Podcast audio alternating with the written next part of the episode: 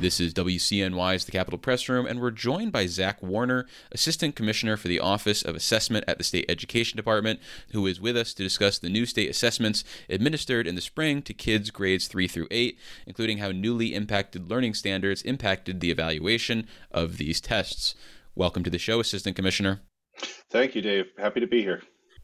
So, for listeners without kids in the school system, or those of us who may be a few years removed uh, from schooling, uh, when we talk about the statewide assessments for grades three through eight, what are these tests that we're actually talking about, and how are the test results used, at least uh, in recent years?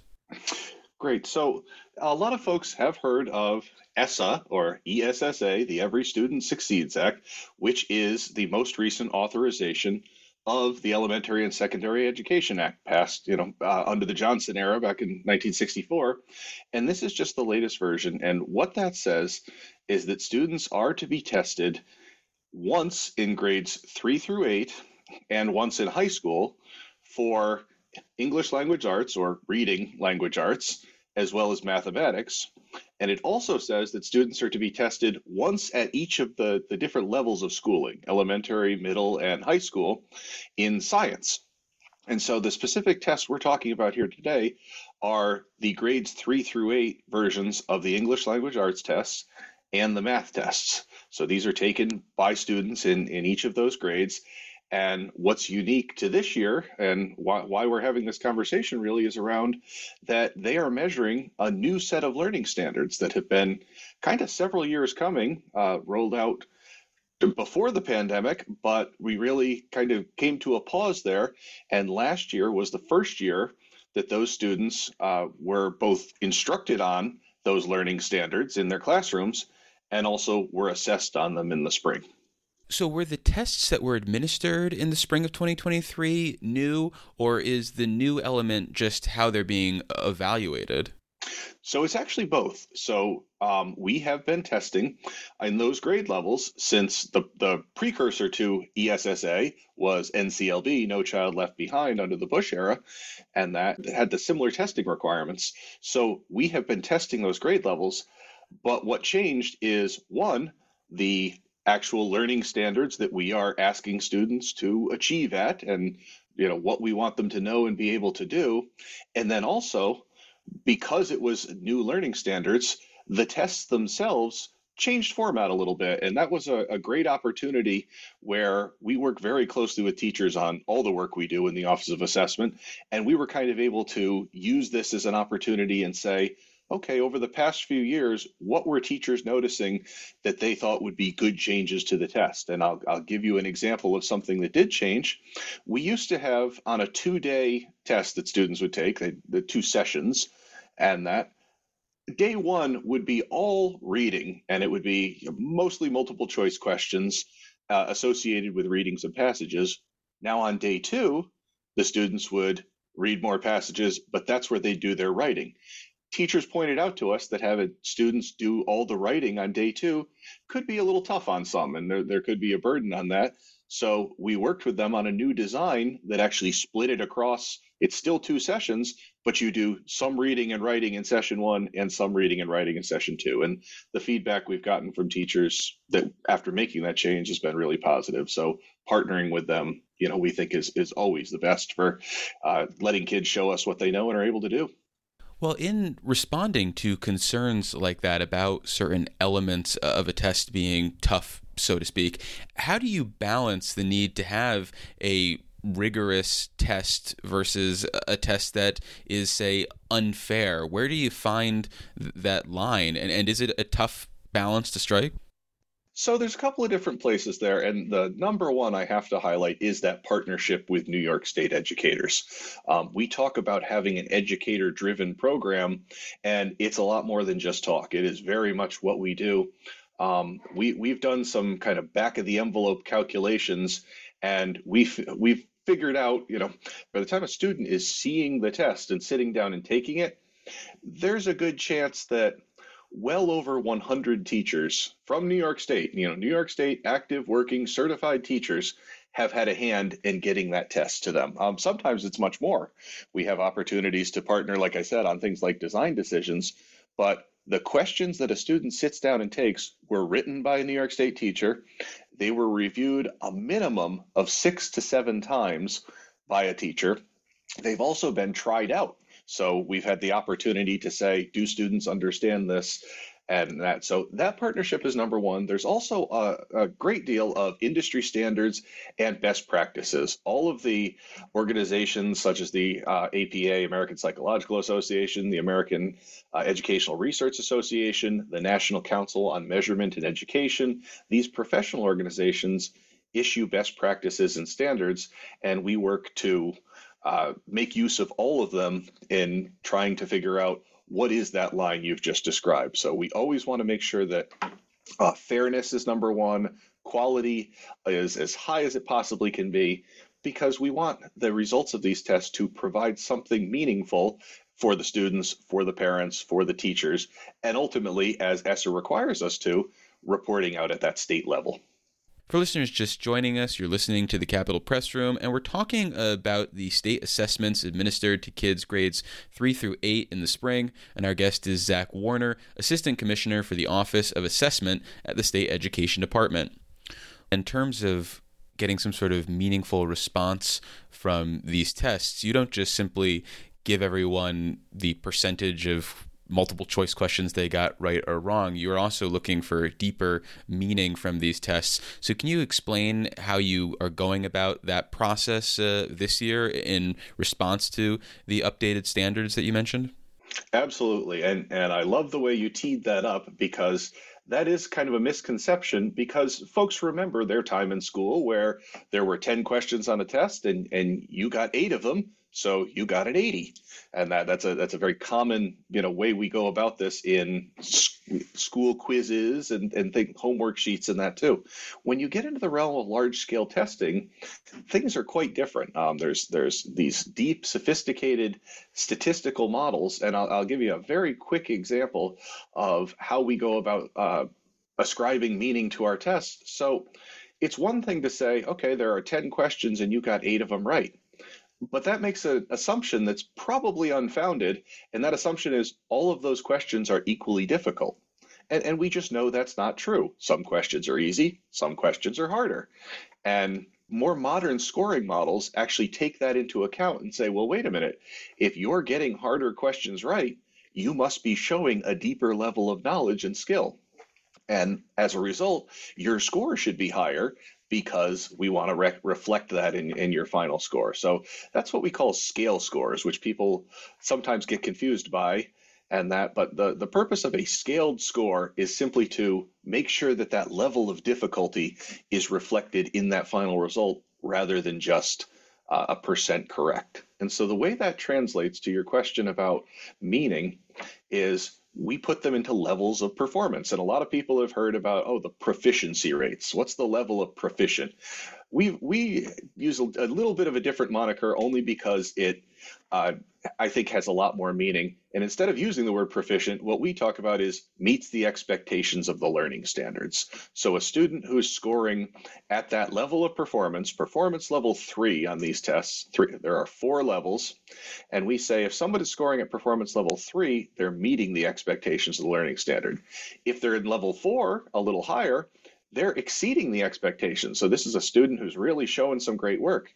If they're in level two below it, we'd say they're partially meeting. So there's still some additional support they could use, and we want to make sure we're, we're helping them get up there. And so where those levels come from circles back again to teachers. So what we would do is after the tests were given, which was this past spring, we got together a group of just under 100 teachers and brought them together and said, hey, let's look at the learning standards. This is what students were supposed to be learning in the classroom and receiving their instruction in. Let's also look at the questions we asked them on the test. What's the relationship between those? Where are we seeing the knowledge and skills of those learning standards reflected in our questions? And we have deep conversations. This this takes about was about a four day process, working long hours. And we said, what are you seeing in there that really talks about what students know and are able to do and, and drives the difficulty of the questions. And ultimately, as a result of that process, we come out with what we call cut scores, which is basically what is the differentiation between those performance levels?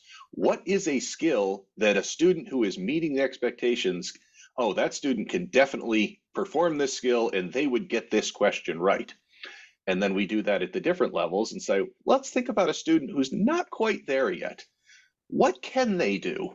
And that's the important thing. We're always forward facing. It's about what students can do, not necessarily about what they're not quite ready to do yet, because we want to build on their knowledge and skills and get out to that. And so the result of that is these cut scores, which is really how we divide across the levels.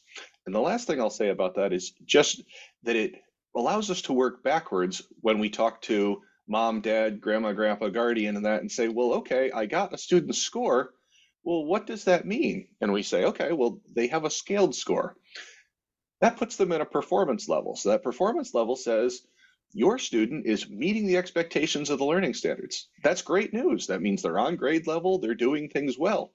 And we can go back to the learning standards and also to a lot of other supporting documents that we provide to schools and parents and public that really teases that out and talks exactly about hey, this is the kind of thing that your student knows how to do, the kind of task they've carried out, and we translate that all the way to knowledge and skills. So it's certainly not true that the only thing you get back is a score. What you actually get back is the opportunity to really see, hey, this is what my student can do. And that's obviously of incredible value for teachers and schools and also for parents who want to dig in. And after a quick break, we'll have more with Zach Warner, Assistant Commissioner for the Office of Assessment at the State Education Department. We'll talk about the creation of new learning standards for judging assessments administered in the spring and find out the timeline for the wide distribution of the latest test result information.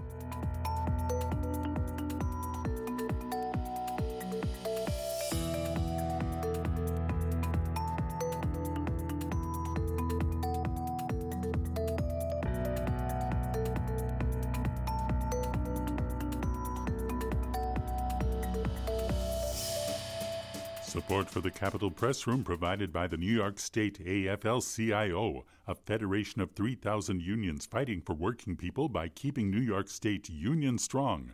Visit unionstrongny.org for more information. For listeners just joining us, we're continuing our conversation about the state assessments administered for kids grades 3 through 8 in the spring.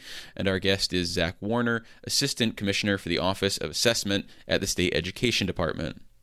Well, you brought up the concept of meeting expectations, and I know that some people have taken a bit of a cynical or skeptical approach to how they think about the state's embracing of that uh, idea. So, how would you reassure people that when we talk about expectations for kids that they are meaningful expectations and that it's not simply a lowering of expectations in order to have kids meeting these expectations Sure, great question. So, a couple of ways I'd point to that is one, I'd encourage them to look at the learning standards. They're posted right on the New York State Education Department's website. And I think anyone who takes the time to dig in and say, this is what we expect of a student who's in sixth grade in terms of math, I, I, think those those folks would be fairly impressed with what we are expecting of students. And then in terms of how does that translate to the tests, the answer is we are working with the educators who are instructing those students, the same folks that are taking and teaching these standards and instilling this knowledge in our in our students these are the ones that are helping to figure out what does it look like when they meet those. Now, you brought up another great point, Dave, which is this idea of the standards in comparison to past years. And we want to caution people these are different learning standards. You'll note I just said different. I didn't say that they are easier, harder, and that. There have been some changes, all recommended by our educators, in terms of what the skills students need to succeed are. And that's what these next generation learning standards reflect. So the scores on these brand new tests from 2023 are talking about how students are achieving those next generation learning standards, the new standards. If you go back several years and you say, well, how many students were meeting these levels of proficiency at that point, you can still absolutely look at those results but you also have to look at the learning standards they reflect. So it's really to, to oversimplify. I wouldn't look at your score on a chemistry test and try to make interpretations about how you're doing in social studies. And that's a bit flippant, but what I mean by that is when you have different learning standards, you can only talk about the results in, in terms of those. So if folks are worried about uh, the level of rigor in these standards, I encourage them to look at them, but also there is no direct comparison to last year because we are moving forward with these new learning standards. Next year, you'll be able to take the percentages of students and that and compare them to this year. But in 2023, we're setting that new baseline for student proficiency. Well, circling back though to the construction of the standards themselves, you mentioned the role that educators play in setting those standards. And I know that there's sometimes this argument made of it's not in the interest of the teachers, for example, to have kids not demonstrate proficiency. So there would be the expectation to lower the expectation for kids. So, how do you factor in other more objective measurements, such as maybe the demand for remediation when we kids get to college? Because we're already hearing, say, from SUNY that for years kids who are entering their system from New York's public schools require amount of remediation, or maybe employers who say that uh, they're not getting a workforce right from high school that is capable of doing certain jobs. So, were those parts of the economy and education system included when considering standards, or was it primarily in the domain of teachers to set these standards? Great question. So, one thing is I do want to pick up on on your point there, and and we have the opportunity to work with literally thousands of our New York State teachers. And while I, I know that that is sometimes a sentiment that is expressed, I can say in, in 15 years of working with this Office of State Assessment, that does not reflect my experience of working one on one directly with New York State educators. The folks that we have the opportunity to work with are dedicated professionals who want what's best for students. And we really hear just these deep conversations about what students need to succeed and, and to perform at those next levels. And that so just on my side, it's not a concern. But at the same time, to your point, how do we mitigate some of these things and make sure that they're there? We have a number of different external measures and at the at the risk of not not getting too boring into some of the weeds, there are a lot of measures of what we call cognitive complexity that are required as backings for this test. So one example I'll give you is we do have external studies come in and look at the tests, the questions, how they reflect those learning standards, is that actually coming out in terms of the student knowledge and skill? If we say this question requires a student to do XYZ, we have done studies where we sit down with students and say, How would you solve this question? And they walk us through it. And if we say, Oh no, that's not the skill we thought that they would be using, we revisit the development. So there is that external validation, if you will, through a number of different research arms that are kind of ensuring that students really are demonstrating these skills that we, we think are important and set us up for success. So, as we speak on the morning of September 28th, where are you in the process of evaluating the spring tests and distributing the information that you've collected? I really appreciate the way you put that because I think that's a, great way of doing it. Folks have this idea that results is is one thing. And i would love to dispel that a bit and talk about the results of a test come in different ways for different purposes. So in terms of getting information back to teachers that actually happened during the last school year. So while school was still in session after taking the test teachers received what we call instructional reports which is where they get a sense of the students in their class which allows them to really kind of inform. And, and I'll remind everyone that we release the vast, vast majority of the questions at the same time. So it, that's not information in a vacuum. A teacher can go in and say, wow, this standard measured grade four math standard MD1.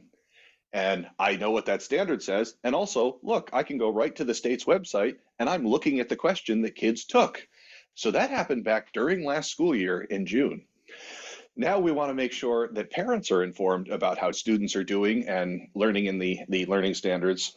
And that actually took place last week. We were able to get them that information. So that's being sent home by schools about the performance level students are in, a scale score, and it also breaks down a little bit by some of the content and says here's where the student showed strengths and here's where maybe they needed some additional support. The reason that went home in September, we normally try to get that out a little quicker is because we had to have that event that I discussed where the teachers came in and said, well, how do we know what's a level four, what's a level three, level two? Next year, we anticipate scores will be coming home to mom and dad a little bit sooner because we will have those cut scores already established. Then the final thing that comes with results is that statewide reporting. And that'll be coming later this fall and what's really important about that is it comes as part of the state report card because we don't want to issue things in, in a vacuum. We want to make sure there's appropriate context and people can really look at the information with other things that come part of it. And some of the examples of that would be graduation rates for the district enrollment data. Who actually are the students in your school district that you're seeing test results for? And there's a lot of other school climate variables and things like that that come in the school state report cards. So that aggregated data it will be out later this fall and allow everybody to see things in context. And we really think that that is important because we talk all the time about the use of multiple measures for any decision. We want a teacher using multiple measures to see how a kid is doing. We want parents to receive multiple perspectives homework grades, quiz grades, state assessment grades, interim assessments from the school, and that. And we believe the same thing when we're putting out our data to talk about how we're doing as a state. Well, do you want to give us a tease of uh, our statewide proficiency in any of these subjects? I am actually not able to do that because we are still cr- gathering and crunching that data, and we are going through a process right now that's called um, summer cleanup. And I recognize it's not summer anymore, but we want to make sure that the data are reflective of everything. And the reality is, when you have over 700 districts and a very, very large number of independent schools and charter schools and private schools, and that out there, it takes time to make sure one that they have sent the data in but also we give them the opportunity to make sure it's correct. As i said we're going to do this reporting. We want to make sure there's fidelity in what is reported. So we give schools the the opportunity to go into the state warehouse data warehouse system and say hey is everything in here correct before we try and report it? And we're about to close that system and so the work will be underway shortly to kind of aggregate those up to the state levels. So um, I, I, don't have any teasers for you, I'm afraid, but stay tuned for this fall. And I think uh, the important thing is we'll be able to talk about things in context. We'll be able to set a new baseline on these new standards. And I think there'll, there'll, be a great opportunity for discussion about where we go from here and, and how we can best support students, regardless of where they are. Because if a student needs a lot of support, we want to make sure they get it. If a student is doing great, we want to make sure they continue to do great and that the school, the district, and the state are providing the resources necessary to keep them on track. Well, we've been speaking with Zach Warner. He's the Assistant Commissioner for the Office of Assessment at the State Education Department. Zach, thank you so much for making the time and look forward to speaking with you when these results go out wide to the public. Thanks very much.